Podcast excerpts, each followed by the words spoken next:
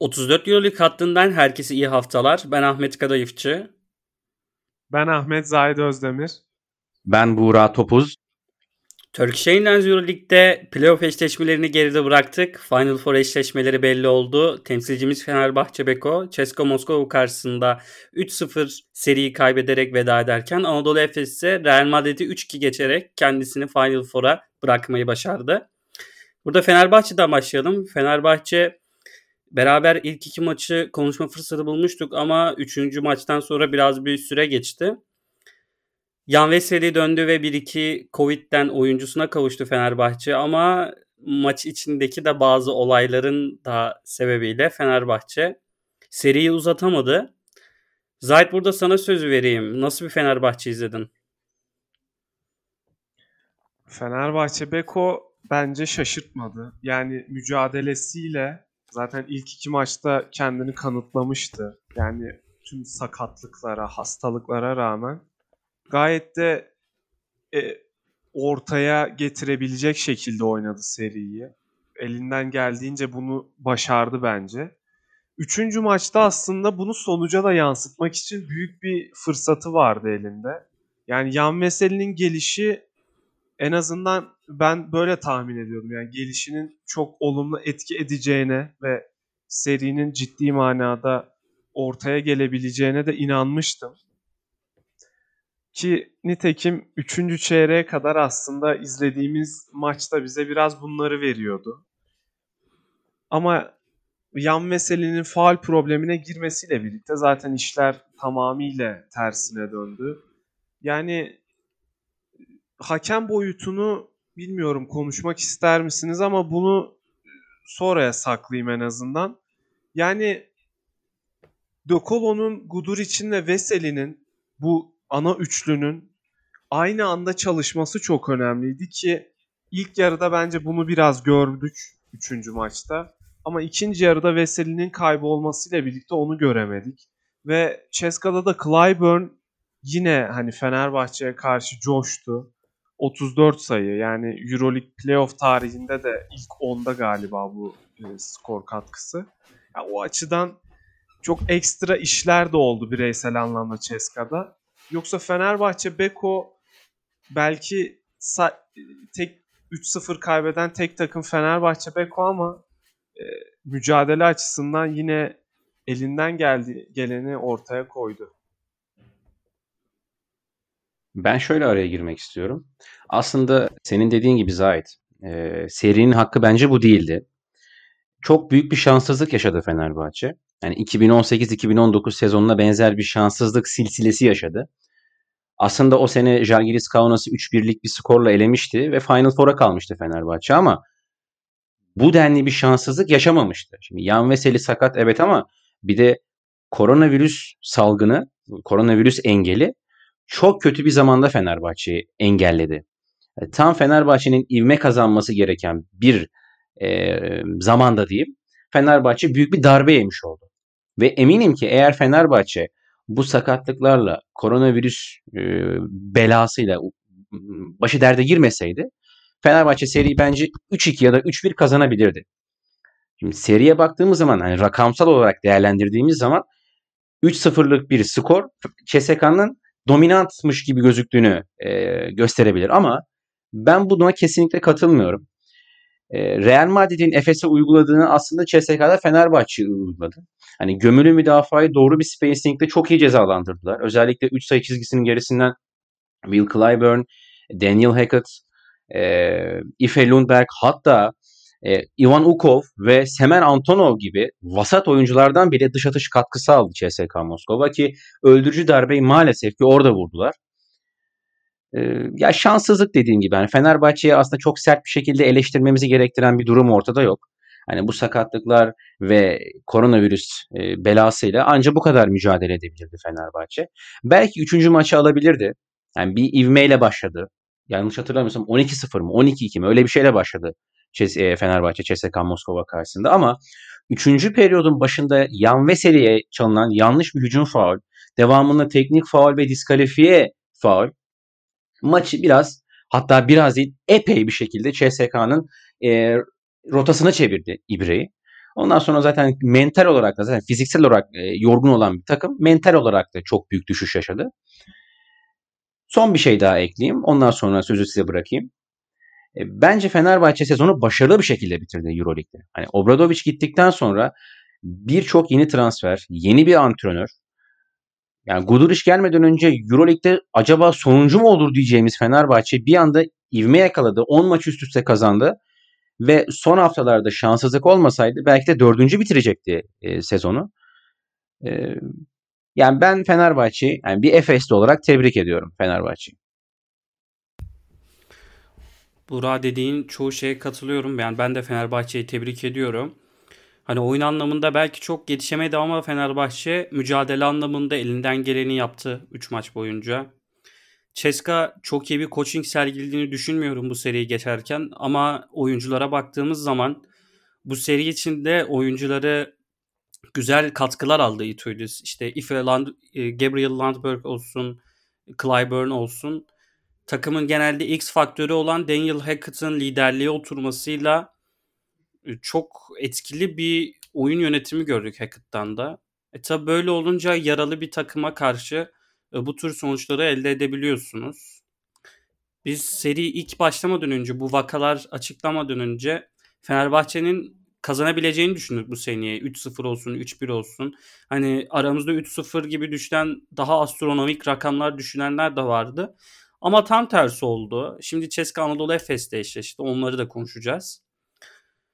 Yani ben de hakemlerle alakalı görüşlerimi söyleyeyim. Yani ilk iki maçta Ceska'nın ev sahibi avantajıyla da anlayış gösterdikleri o sertliğe bence e, üçüncü maçta sertlik olarak değil de bazı e, kararların çifte standartı olmasıyla etkili olduklarını etkili olduklarını düşünüyorum. Şöyle bir izlenim verdi hakem veya hakemler. Sanki gözler sadece Veseli'nin üstündeymiş gibi. Hani çok çabuk faal problemine girmesi ki Veseli öyle bir oyuncu değil. Daha kendini sakınır. Faallerini yaya yaya bitirir. Çok hızlı faal yapan bir oyuncu değil yani Veseli ki kendisinin öneminin o da farkında. Hani kendisi sinirleri bozuk, bozul, bozulduktan sonra en son bir teknik faal olarak e, atılıyor. Orada zannediyorsam kötü bir diyaloğa girmiş hakemle ki akabinde para cezası da aldı. Yani bu seri üzerinde bence çok konuşulacak bir şey yok. Yani Fenerbahçe'nin personel eksikliği ortada. Buradan Anadolu Efes Real Madrid'e geçebiliriz ekleyeceğiniz bir şey yoksa. Ya ben de şunu söyleyeyim son olarak. Buğra başarılı bir sezon geçirdiğini düşündüğünü söyledi. Bence Fenerbahçe Beko çok başarılıydı. Yani Obradovic sonrası herhangi bir koçun böylesine zorlu bir sezon başlangıcını buraya kadar getirmesi. Yani biz şu anda hani Final Four yapabileceğini eğer korona ve sakatlık olayları olmasaydı Final Four yapabileceğini konuşuyor olacaktık. Yani muazzam bir başarı o açıdan ki ortaya konulan oyun da çok keyifliydi sezon boyunca. Ya yani o açıdan tebrik ediyorum ben temsilcimizi. Umuyorum yani gelecek sezonda da güzel bir yapılanmayla birlikte e, yine bu şekilde bu seviyelerde bir Fenerbahçe Beko görürüz. Ben de son bir şey eklemek istiyorum bu seriyle alakalı. Allah herkese Dimitris Itoudis şansı versin. Yani bunu daha önce de konuşmuştuk. Yani bu seri özelinde de aslında çok büyük bir şansı var. Yani gümbür gümbür gelen bir Fenerbahçe anca yani bu yan meselenin sakatlığı ve koronavirüs pandemisi durdurabilirdi. Ki nitekim öyle oldu. E, bu kadar eksiğe rağmen yine Moskova'da ecel telleri döktü ilk iki maçta. Kenan Sipahi ikinci maçta 4'te 0 serbest atış atmasa belki de Fenerbahçe Rusya'dan bir maç alacaktı ve Ataşehir'deki maçların seyri çok daha farklı olabilirdi. Yani diyeceklerim bu kadar. Allah herkese Dimitris Itoudis şansı versin. Yine yine konuşturdu o konuda şansını. Buğra da yine bir koçlara takılıyor. Bölüm sonunda bir koçlarla ilgili kapsamlı bir görüş belirtelim. Özellikle tamam. Zenit serisiyle alakalı. Evet, evet, evet. evet. Bir güncelleme var orada, evet. Kesinlikle.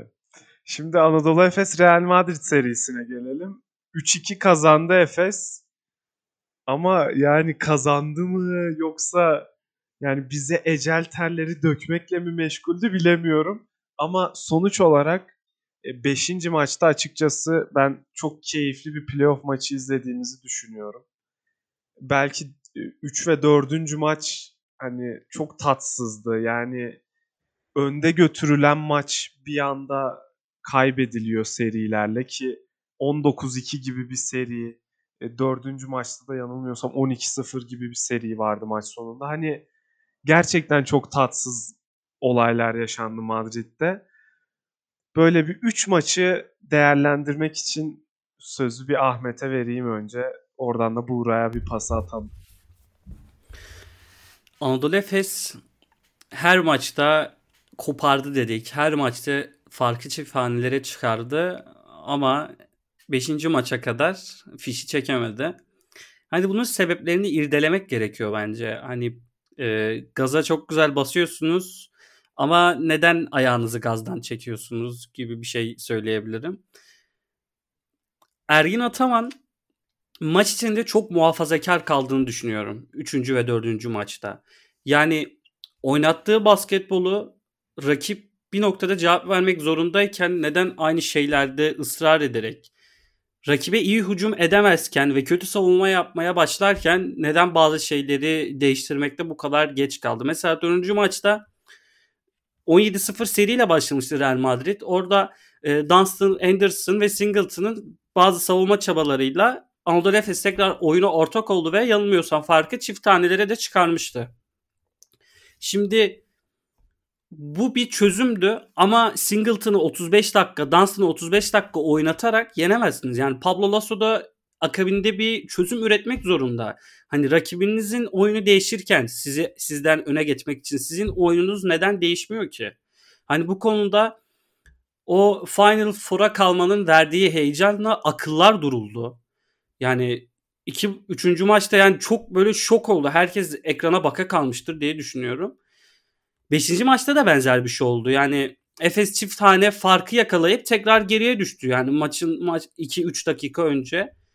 E, Simon'un çok kritik üçlüyü, Plyce'ın seride yokken yokken derken hani süre almıyorken çok kritik katkılar vermesi ve hani serinin son 10 dakikasını Plyce'la geçirmek sonunda Dunstan girdi ama hani en kritik bölümü 5 numara pozisyonunda Tibor Plyce'ın oynaması Larkin'in maç boyu kaçırıp en kritik topları sokması gibi hani çok ilginç hikayelere yol açtı bu seri. Ama konuşulması gereken bir problem var daha var bence.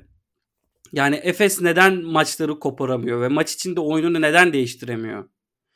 Ana oyunuyla neden yenemiyor veya B planıyla niye bireysel performansları ihtiyaç duyuluyor? Hani Final Four'a gelince bu tür tökezlemelere uğrayınca Anadolu Efes o bireysel performanslarıyla ne kadar çıkabilecek? Bu da sorulması gereken bir soru bence.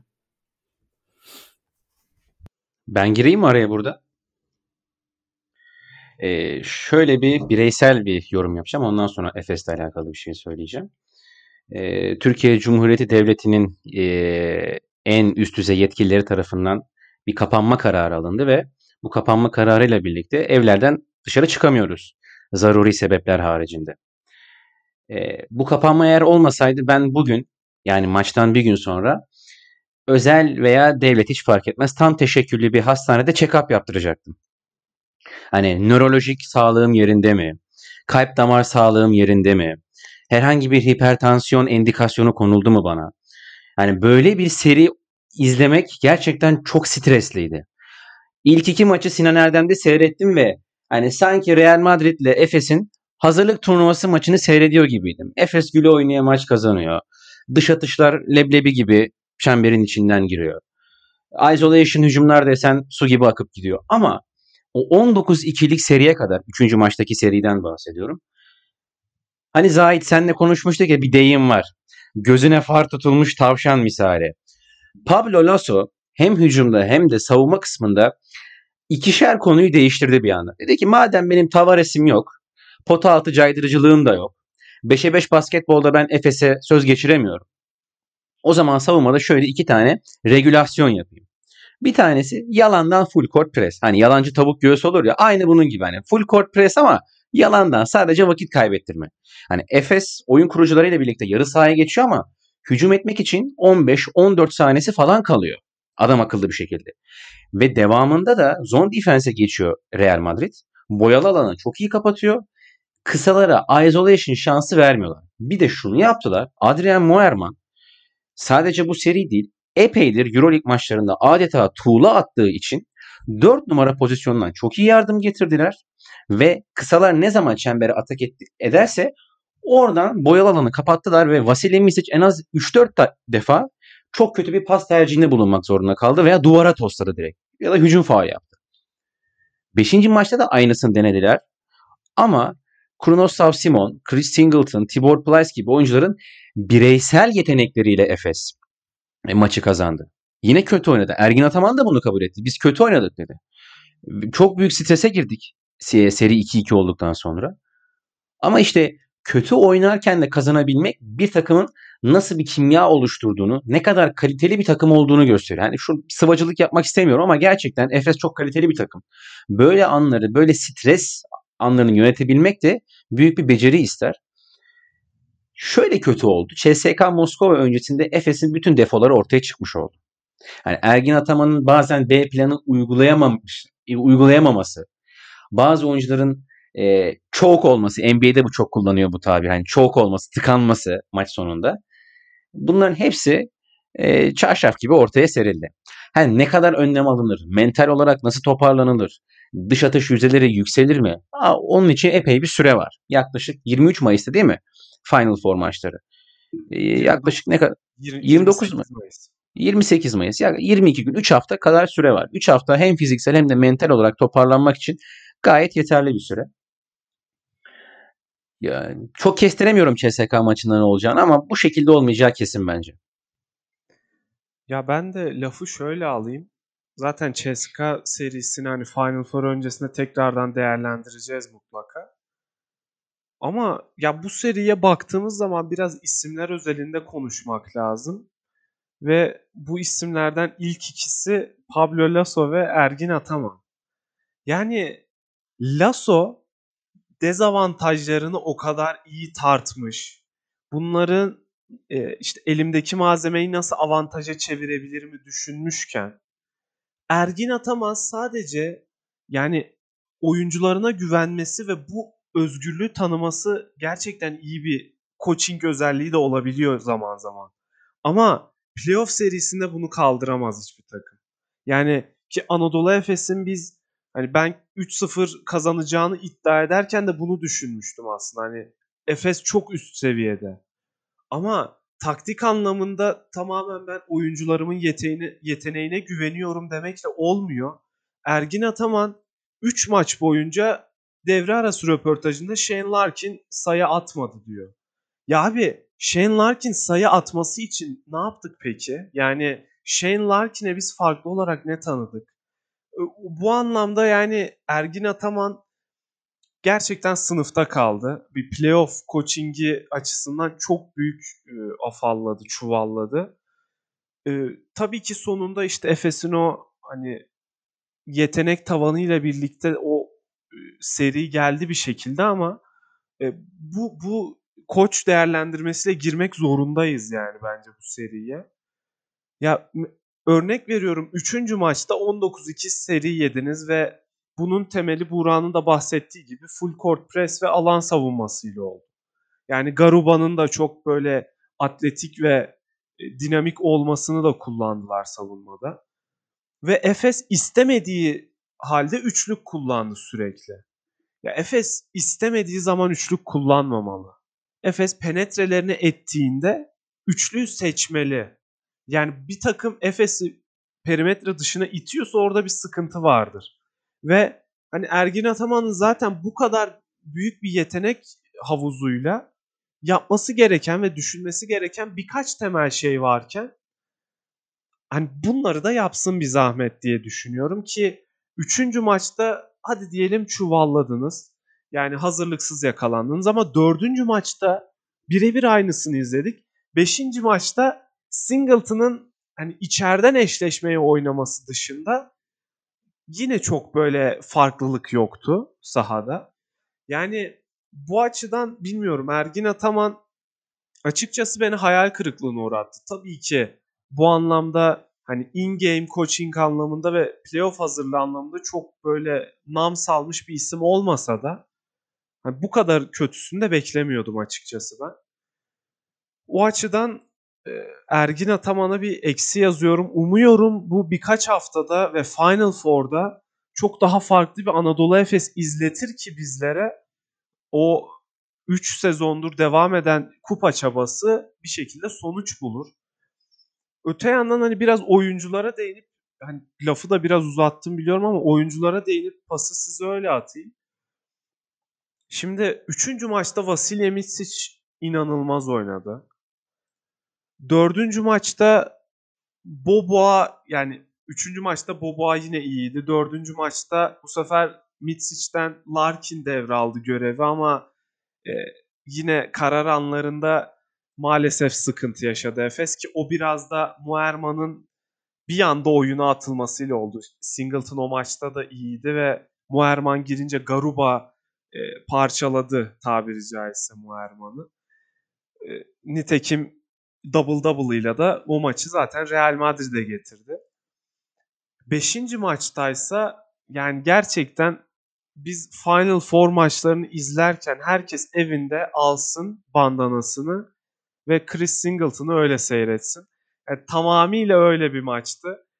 Ee, yani 5. maçla ilgili bence biraz daha konuşmalıyız ama ben bu Singleton güzellememle pası size Ya sezonun başından beri eleştirilen bir isimdi Chris Singleton. Yani Efes sezon boyu geçmiş sezonlardakine nazaran çok düşük 4 numara katkıları alıyordu. Başta Buğra olmak üzere Buğra olmak üzere Singleton eleştirilen bir konumdaydı. Yani ama bu maçta gerçekten e, işte alan savunması hücum ederken Efes hani Singleton'ın o post tapları çok iyi kullanıldı ve bence çok zor post taplardı onlar çünkü çoğunu sol elle bitirdi Singleton. Yani ben e, Lokomotiv Kuban'daki olsun Barcelona'daki dönemlerini çok izleyemedim. Ama Efes'te daha önce Singleton'ı post-up'tan topu alıp ters elle bu kadar seri bir şekilde bitirdiğini daha önce görmemiştim. Yani çok kritik bir katkıydı. 3'te 3 üçlük atması sezon boyu berbat yüzlülerle atıp bu maç çok iyi yüzlerle atması, savunma çabası, rebound çabası. Yani Singleton X faktörüydü bu maçın kesinlikle ölmesi gereken bir isim de Boba bence. Yani 5. maç haricinde inanılmaz bir seri oynadı. Yani Larkin, Mitsic böyle çizgilerini bir korudular, bir düşürdüler ama Boba ilk 4 maçta harika oynadı. Yani çok yüksek yüzdelerle şut attı. Bura sana vereyim sözü.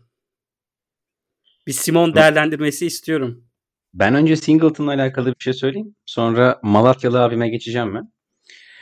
Normal sezonda Anadolu Efes çok epik bir şekilde kaybetmişti Real Madrid'e Sinan Erdem'de. Hatta hiç unutmuyorum 3. periyodun son kısmında yani son hücum Efes'e kalmıştı.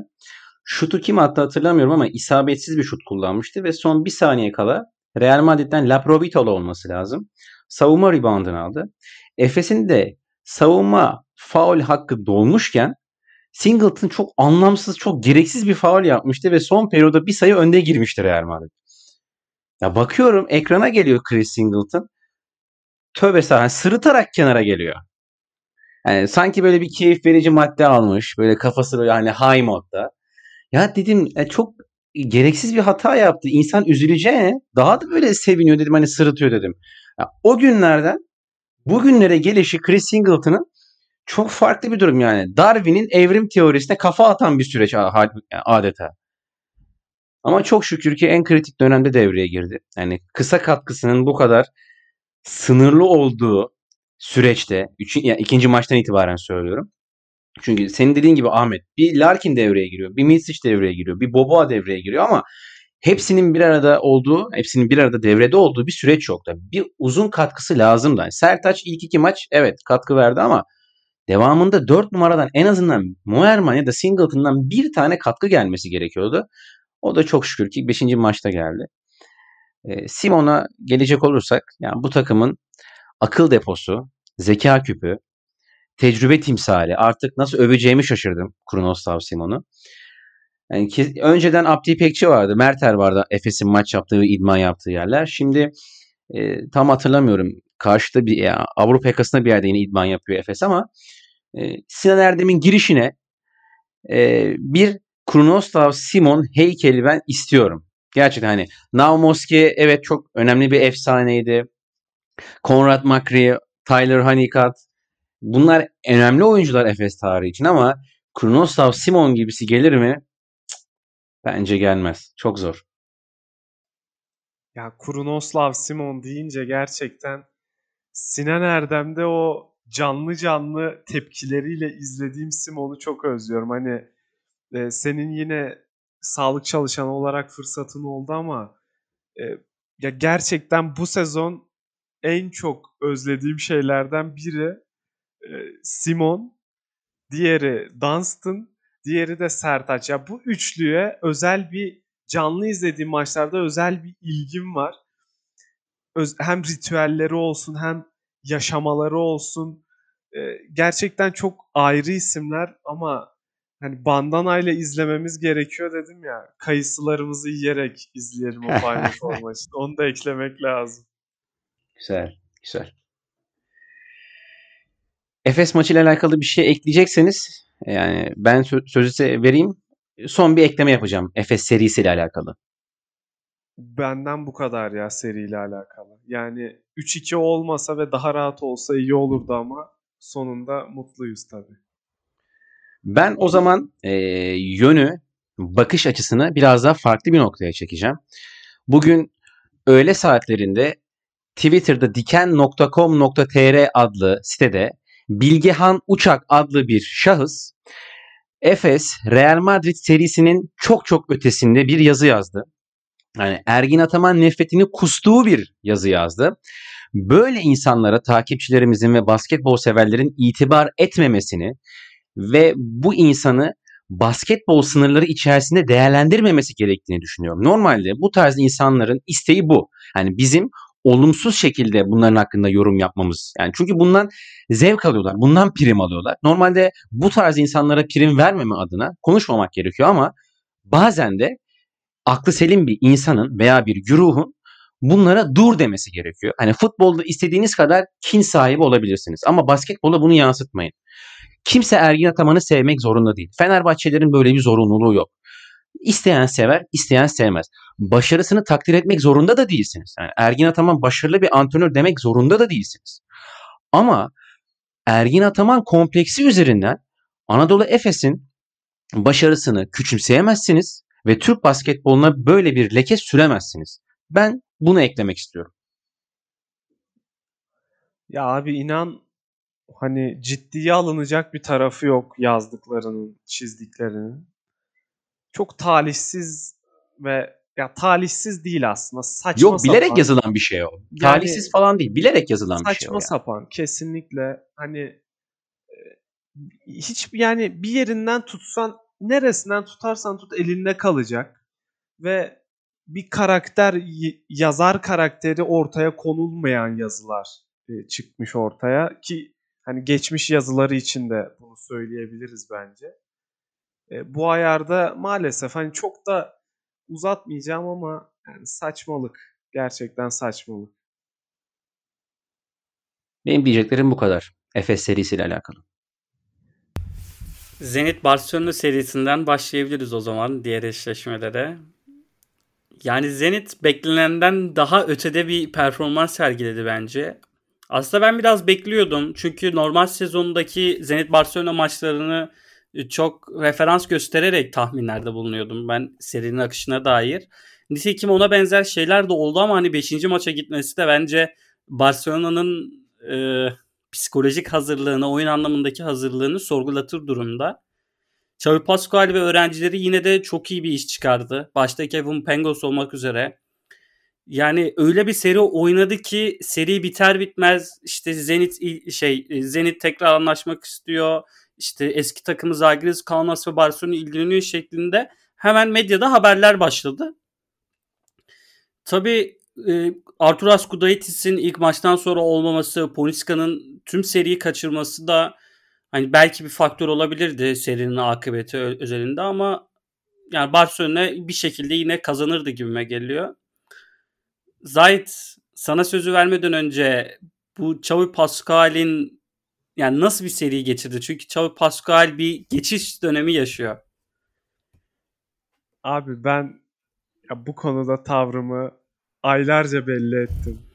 Dedim ki Pascual iyi bir koçtur arkadaşlar. Bu sene Zenit'i gerçekten hem kadro yapılanması anlamında hem de sezonu sürdürmesi anlamında iyi işler yapmıştır dedim. Ama asla dikkate alınmadım. Ciddiye alınmadım. Ve dedim ki elit bir koç da değildir ki ben hala elit olduğunu da düşünmüyorum. Ama hayır Pascual'in hayranı olmakla suçlandım diyeyim. Çünkü hayran da değilim hala. Ama bu seride gördük ki yani Yasikevicius o zaman daha böyle balon olmaya aday en azından. Yani bekle ondan beklediğimizin çok daha altında kaldı. Mesela Pascual'den bu performansı ben beklemiyordum. İyi desem de beklemiyordum. Ama Yasikevicius'tan böyle kötü bir performans görmek beni daha çok şaşırttı mesela. Ki yani seri özelinde ben ilk başta değerlendirirken e, serilerden önce değerlendirirken demiştim ki hani Pengos'u durdurursanız Zenit'i çözmek çok daha kolaylaşır bir seride demiştim. Ki Barcelona'da pek yanaşmadı oraya. Yani 16.2 sayı, 7.2 asist ortalaması bir playoff serisinde. Yani e, Ahmet dediğin gibi de hani herkesin ilgisi en başta kendi takımının ilgisi sürüyor e, Pengos üstünde. Yani Barcelona'nın çok özel bir hazırlıkla aslında yani Real Madrid Efes serisinde gördük mesela. Çok iyi uygulanan sert bir alan savunması ne kadar sıkıntıya sokabiliyor rakibi. O kadar silahı olmasına rağmen. Yani Zenit'in Pengos'unu durdurduğunuzda bayağı azalacak bir opsiyon sayısı varken bunu başaramayınca üstüne bir de yeteneklerinizin e, tam e, e, potansiyellerine ulaşa, ulaşmasına da olanak vermeyince böyle bir sonuç ortaya çıkıyor. Ama tabii serinin son maçına gelindiğinde yani 5. maçında e, beklediğim bir oyun vardı açıkçası ki ben bu oyunu en az 3 hani 4 maç içinde 3 birlik bir seri şeklinde hani 2-3 maçın böyle oynanabileceğini düşünüyordum. O açıdan ben hala Barcelona'yı bir kazanan olarak göremiyorum. Burada hemen ben devreye girmek istiyorum. Öncelikle Ahmet Zahit Özdemir. Ee, sizden böyle ufak dozda bir özür diliyorum. Yani tam böyle yüksek değil, ufak dozda bir özür diliyorum. Abi e, ya tam dile ya hiç ağzına alma özür falan. Olmaz öyle. Ya işte söz konusu Xavi Pascual olunca o tam doza ulaşamıyorum o yüzden. Adamı hiç sevmiyorum ama şimdi hakkını da teslim etmek istiyorum. Hani biz hidrojen dedik. Bir ara varlığını sorgulayacaktık Xavi Pascual'in ama hani balon, e, Kapadokya balonu gibi ünvanlardan artık terfi etti. Planör oldu. Hani motorsuz hava taşıtı oldu Xavi Pascual. Yani işin goy goyu bir yana gerçekten e, Ahmet senin dediğin gibi Ponitka yok, Gudaitis yok ve karşı tarafta öyle bir kadro derinliği var ki iki ayrı beş çıkıyor resmen sahaya. Saha içi analizlerinize ait sen yaptın. Oraya ben çok girmek istemiyorum vakit kaybı olmaması için ama koçlar özelinde birkaç bir şey söylemek istiyorum. E, Xavi Pascual süreci bence çok iyi idare etti. Yapabileceğinin maksimumunu yaptı bence eldeki kadroyla. Gel gelelim Sharonas Yasikevicius'a. Öyle bir izlenim verdi ki sanki Aykut Kocaman'ın bir futbol maçını seyrediyorum ben. Yani yıldız oyunculara kafayı takmış adam. Ya senin elinde Nick Calates var. Corey Higgins var. E, Nikola Mirotic var. Brandon Davis var. Hala Pierre Oriola, e, Adam Hanga, Alex Abrines gibi adamlar oynuyor. Bolmaro falan oynuyor Calates yerine. Tamam Bolmaro NBA'ye gidecek potansiyelli bir genç oyuncu ama playoff serisinde sen e, bir bir eşitlikle gitmişsin Rusya'ya. Seri 2-2 olmuş hatta son maça kalmışsın. Kritik maç. Hala hala işte Roland Smits'ler e, utanmasa Artem Pustovi'yi falan oynatacak. Yani böyle bir coaching sergiledi. Yani 2021 dünyasında artık oyuncuları istediğiniz kalıba sokmanız mümkün değil. Yani daha modern bir basketbol var. Daha birebirlerin ağırlıkta olduğu, bireysel yeteneklerin daha ön planda olduğu bir basketbol anlayışı yani benimsemek zorunda değilsiniz ama en azından sahip olduğunuz basketbol mentalitesiyle bu bireysel yetenekleri, isolation oyunları kombine etmeniz gerekiyor. Öbür türlü farkınızı yaratamazsınız. Yani Nikola Mirotic farkını nasıl yaratacak? Yani bir makine düzeyinde mi, makine düzeninde, set düzenlerinde mi yaratacak farkını? Yoksa birebir hücumlarında, isolation hücumlarında mı yaratacak? Yani bunun dengesini bence Yasikevicius hiçbir surette ayarlayamadı ve ayarlayacakmış gibi de durmuyor. Yani biz PES için eski çağ taş devrinden kalma bir basketbol oynattığını öne sürüyorduk ve Yasikevicius'un bu durumu, bu seyri değiştirebileceğini öngörüyorduk. Ama ben çok bir fark göremiyorum. Abi bu arada şunu söylemek istiyorum. Yani Jalgiris Kaunas'ta yine az üçlük kullanarak oynatıyordu takımını Yasikevicius. Ama Barcelona'da neden bunu yaptığına dair hiçbir fikrim yok. Yani takımında Higgins, Abrines, Kuric, Mirotic var. Hani diğer isimlerin de hani iyi kötü şutları var ama bu dörtlünün yani Euroleague seviyesinde elit şutları var. Kesinlikle Ama yağmur gibi yağması gerekiyor üçlüklerin ya. Barcelona maç başına 15 üçlük denedi playofflarda. Yani denediği sayı bu. Ya skor hacmini zaten darmadağın ediyorsunuz ve hani gerçekten bu yetenekleri hani çerez gibi, peynir ekmek gibi atacağı şutların önüne geçiyorsunuz siz taktik kisvesi altında. Yani bilmiyorum. Hani bu kısıtlamak oluyor ve çok da anlamsız geliyor bana. Koç olarak takım üstünde etkide bulunmak demek hani bu kadar kısıtlamak demek değil bence. Ya şöyle söyleyeyim. Obradovic'cilik oynuyor resmen. Yani Obradovic'in biraz taklitçiliğini yapıyor Yasikevicius. Ama şöyle bir laf var. Taklitler asıllarını yaşatır. Ki abi Obradovic'in elindeki kadro da hani onun üstünden tabii ki yine potansiyel olarak üçlük atsa atardı, denese denerdi ama onu en azından Obradovic kendisi gibi oynatıyordu ve gerektiği gibi sunuyordu herkese. Ama yani Yasikevicius bence bunu yapamıyor. Ya ben şöyle düşünüyorum. Sezonun bu bölümüne kadar Barcelona'nın hem ligi lider bitirip hem de playoff'u geçmesi ve tüm rotasyonu kullanarak gelmesi çok güzel. Ama Final Four'da o rotasyonda daha az süreye alması gereken oyuncuları daha fazla kullanmaya çalıştığınız zaman veya daha kaliteli oyuncuları daha yüksek sürelerde kullanmayı deneyeceğiniz zaman o oyuncular buna ne kadar hızlı adapte olabilecek? Yani Nikola Mirotic sadece iki kere çift taneli skor üretebildi bu seride. O da biri 10, biri 11. 5 maç toplamı 43 sayı Nikola Mirotic. Yani yüzdeler çok düşük ki ya ben bunu kesinlikle kaynağının Mirotic olduğunu düşünmüyorum. Yani düzende Yasikevicius'un bazı şeyleri sürekli değiştirmesi, sürekli rotasyon yapması yani Kalates, Higgins, Mirotic gibi oyuncuların e, maç içinde forma girmesini zorlaştırıyor bence. Yani sezonun bu bölümüne kadar başarılı oldu. Ben buna çok itiraz edemeyeceğim. Yani oynattığı basketbolu özellikle 90'lar basketboluna dayansa bile lider bitirdi bu kadro sonuçta. Hani bunu da çok eleştirmeyeceğim ama bu Final Four'da bence yeterli olmayabilir. Yani Anadolu Efes gayet kötü durumdayken iki kere yendi Barcelona. Yani ikisinde de e, çok yüksek mentalle gelmemişti. Bu Mirotic, Higgins ve Kalates'in daha optimum düzeyde kullanması konusunda bence bu 3 haftalık sürede Barcelona'nın çalışması gerekiyor. Ki Barcelona'nın bana kazanan takım profili çizmiyor. Yani Yaskevicius bana hani bu kesinlikle hakaret olarak algılanmasın ama e, lise fin- yarı finali kaybeden bir koç gibi itiraz etmesi, oyunculara ona o şekilde kızması. Evet soyunma odasında bir kardeşlik ilişkisi var. Hani bunu da çok imrenerek bakıyorum açıkçası ama hani maç içinde e, tavırlarınız bence lise yarı finaline değil de Euroleague playofflarına benzemesi gerektiğini düşünüyorum. Hani bu sezonun akıbeti ne olur bilemem ama bence Yasikevicius'un tavırlarını oyuncular üstünde bence değiştirmesi gerekiyor. Ya söylediklerine katılıyorum bu arada. Yani şimdi Barcelona'nın Zenit'i yenmesi, 3-2 yenmesi ve Final Four'a çıkması.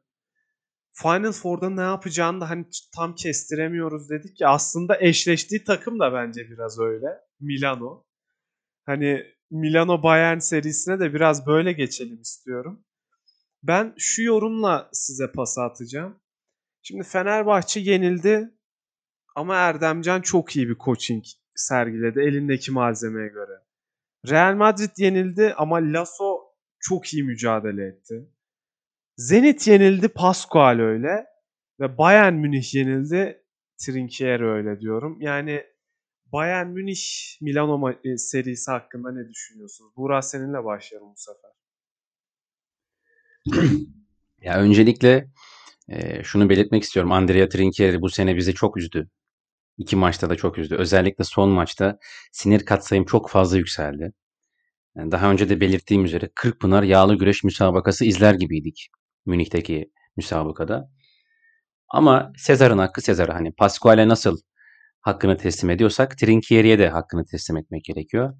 Sezon başlangıcında hatta sezon başlamadan önce yapılan bir oylamada Bayern Münih sezonun sonuncu takımı olarak oylanmıştı. Güç anlamında ve kadro kalitesi anlamında. Ama bu takım az daha Milano'yu saf dışı bırakıp Final Four yapacaktı. Wade Baldwin biraz daha yetenekli olsa, tercih konusunda biraz daha akıl ortaya koyabilse şu an çok daha farklı şeyler konuşuyor olabilirdik. Ha, tabii ki e, top 8 tecrübesi çok başka bir şey. Normal sezonda bazen yeteneklerinizle bunu kapatabiliyorsunuz ama o atmosfer çok daha farklı. Bunu Efes Real Madrid serisinde de gördük. Yani tecrübe çok başka bir şey. E, orada da Bayern Münih biraz daha tecrübesizliğinin kurbanı oldu. Sadece son maç değil. E, ilk maçta e, çok kritik bir son topla kaybedilmişti Bayern Münih cephesinde. Ama Andrea Trinchieri de tüm oyuncu grubunu da gerçekten tüm kalbime tebrik ediyorum. Sadece Wade Baldwin, Paul Zipser, e, DJ Sealy e, veya hani diğer Jalen Reynolds falan sadece bunlar değil hepsini tebrik ediyorum. Çünkü bu kadar underdog olarak gözüküp de hiçbir maçta geri adım atmayan, yenilse bile rakibine kök söktüren bir takım ben uzun zamandır seyretmedim. Yani Efes ligi sonuncu bitirip finale, finale çıktı ama bu kadar da underdog gözükmemişti Anadolu Efes 2018-2019 sezonunda. Ama işte Vladimir Lucic'ler, DJ Sealy Beşiktaş'ta oynuyordu. Yani Leon Radošević Beşiktaş'ta oynuyordu. Paul Zipser Chicago'dan döndükten sonra kimse suratına bakmadı. Jalen Reynolds Zenit'te, ne bileyim İtalya'da, Torino'da falan oynuyordu. Yani ya, teşbihte hata olmaz ama hani sosyal medyada bir tabir var ya çöpten bulduklarıyla orkestra yarattı diye. Andrea Trinchieri de vasat oyunculardan öyle bir kimya oluşturdu ki Milano'ya ecel terleri döktürdü. Bakın 16 Nisan 2014 tarihine götürüyorum şimdi sizi. 2014 senesinde Final Four organizasyonu Milano'da olacaktı ve Top 8 serisinde Milano ile Maccabi eşleşmişti. Daha ilk maçta Maccabi Milano'daki ilk maçı çaldı. Son bir ya da bir buçuk dakikasına çift haneli sayılara yakın bir farklı önde girmişti Milano. Ve ilk maçı kaybetti. Önce uzatmaya gitti maç. Sonra kaybettiler. Devamında seriyle Maccabi 3-1 aldı ve şampiyon oldu. Yani eminim ki eğer Bayern Münih bu seriyi kazansaydı bir Maccabi etkisi yaratabilirdi. Çünkü Barcelona karşısında da evet favori değiller ama daha sert bir basketbol oynuyorlar. Daha e, geri adım atmayan ruhlu bir basketbol oynuyorlar. Final Four'da da o farkı belki hissettirebilirlerdi ama işte o olsaydı bu olsaydı ile olacak iş değil bu. E, bu zamana kadarki performanslarından dolayı yine bir kez daha belirtiyorum. Tebrik ediyorum takımı. Ya Fenerbahçe'ye söylediğim şeylere yakın şeyler söyleyeceğim. Evet bu seri kaybedildi ama bence mücadele konusunda kazandığı, kaybettiği tüm maçlarda Bayern Münih o mücadele cevabını çok iyi verdi. Sadece iyi oyuncuları da oyuncuları da değil rotasyondaki oyuncuların da e, çabalarıyla JJ Johnson olsun, e, Şişko olsun ki Şişko e, Buğra'nın Kyle Hines üzerinde bir şey e, Hasan Martin üzerinde bir e, tabiri vardı. Fakir Kyle Hines'ı diye. Şişko da bana biraz fakir kalatesi gibi geliyor. E, tabii ama Şişko 97'li yani onu da es geçmemek lazım. Daha kat etmesi gereken çok yol var. Yani Bayern Münih o fizikli basketboluyla belki hani biz Türk takımlarını destekliyoruz ve Türk takımlarına e, 4 maçın 3'ünü kazandı Bayern Münih. Bizim çok sempatimizi kazanamamıştı genel olarak ama hani sezon bu noktasına Benim geldiğimiz bu arada. Burada senin evet ama biz Araya %66'yız abi. Pardon, %66'yız. evet. Evet, evet. evet. Ee, ama sezon bu noktasında bence e, Bayern Münih basketbol severlerin takdirini kazanmış durumda. Yani son maçta 5. maçta bile yani orada daha güzel bir hücumla Bayern Münih seriyi geçebilirdi yani. E, Caner'lerin de dediği gibi yani Milan'a intihar ediyordu az kalsı. Ama öyle olmadı.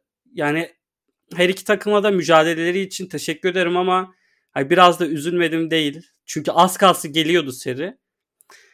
Hani Milano Barcelona eşleşmesi özelinde ben çok mutlu değilim arkadaşlar. Yani bir de hep ilk dört takım geçti ya playoff'a. Şimdi Barcelona iyi bir kadrosu var, iyi bir coachingi var ama tarzları ve hani koçlarının bazı sebeplerle çok sempatik gelmemesi.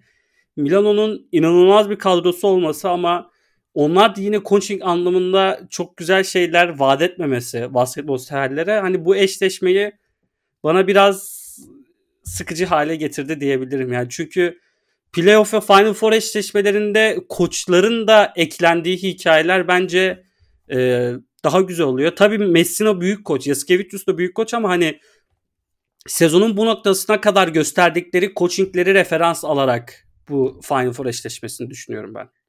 Ya bence burada öyle olmayacak. Final Four'da tek maç oynanıyor ve iki takımdaki kadrodaki oyuncuları düşündüğünüz zaman çok şey vaat eden bir maç bence. Hani coaching'deki hatalar da orada hikayeyi besler tek maç olduğu için. Hani playoff serisinde belki hani babacım oynat şu takımı dedirtir ama Final Four'da zaten tek maç. O yüzden bir hata varsa da yine ondan da bir hikaye çıkartılır. Ki ben oyuncu kaliteleri sebebiyle yine güzel bir eşleşme bekliyorum. Ve yani Ya tabii personeller şahane yani iki takımın rosterına baktığın zaman. Ya ben Final Four'da biraz onun üste çıkacağına inanıyorum. En azından hani Umut Fakir'in ekmeğidir yani böyle düşünmek de lazım biraz. E, Ben Bayern Münih'le ilgili yorum yapmak istiyorum arkadaşlar. Hani sezon boyunca gerçekten e, ikinizin çok fazla antipati beslemesi sebebiyle bence yet- gereken sempatiyi biz aşılayamadık dinleyenlerimize. Ben şurada biraz bir o içimden geçenleri söylemek istiyorum. Bundan 10-15 yıl sonra biz e, yine bir Euroleague sever olarak böyle bir geçmişe dönüp baktığımızda 2020-2021 sezonu Bayern Münih'i klasik e, takımlar arasına girecek bir takım. Yani ciddi manada bireysellikten bu kadar uzak olup bu kadar yüksek seviyeye çıkmak gerçekten hani akıl alır gibi değil ve bir aşamada hani patlayacağını düşünseniz bile hani ben seven onları seven bir taraftar olarak söylüyorum.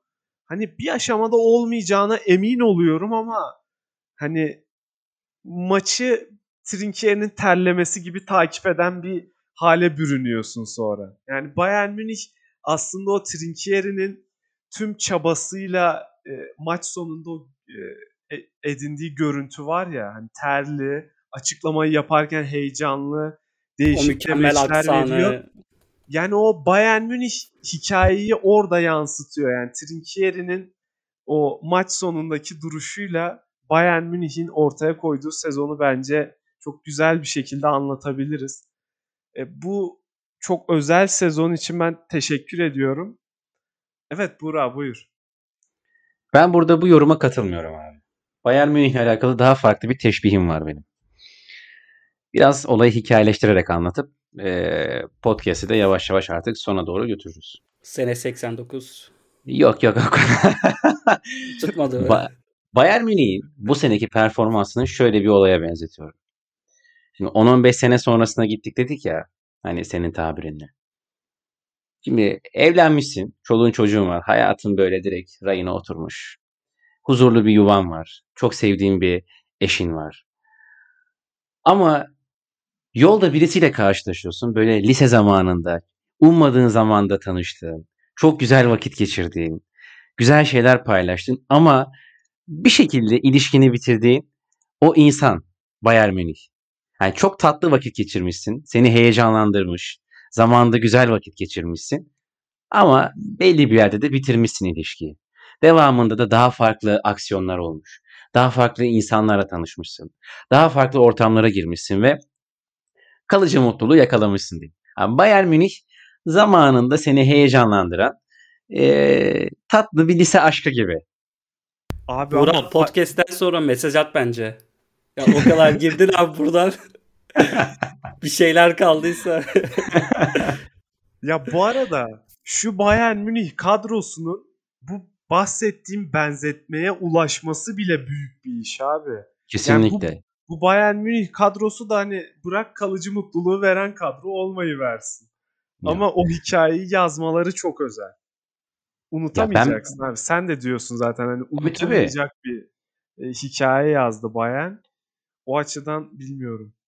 Ya aslında benim de antipati falan yoktu. Sadece Efes benim kırmızı çizgim olduğu için bu şekilde yorum yaptım ister istemez. Yoksa kesinlikle saygıyı sonuna kadar hak edecek bir basketbol oynadılar sezon boyunca. Olay bu bende. Kesinlikle arkadaşlar. Ekleyeceğiniz bir şey var mı? Euroleague döneminin efsane e, kısmı playofflar hakkında konuşmak istediğiniz bir şey. Final Vallahi- Four'u dört gözle bekliyorum o kadar.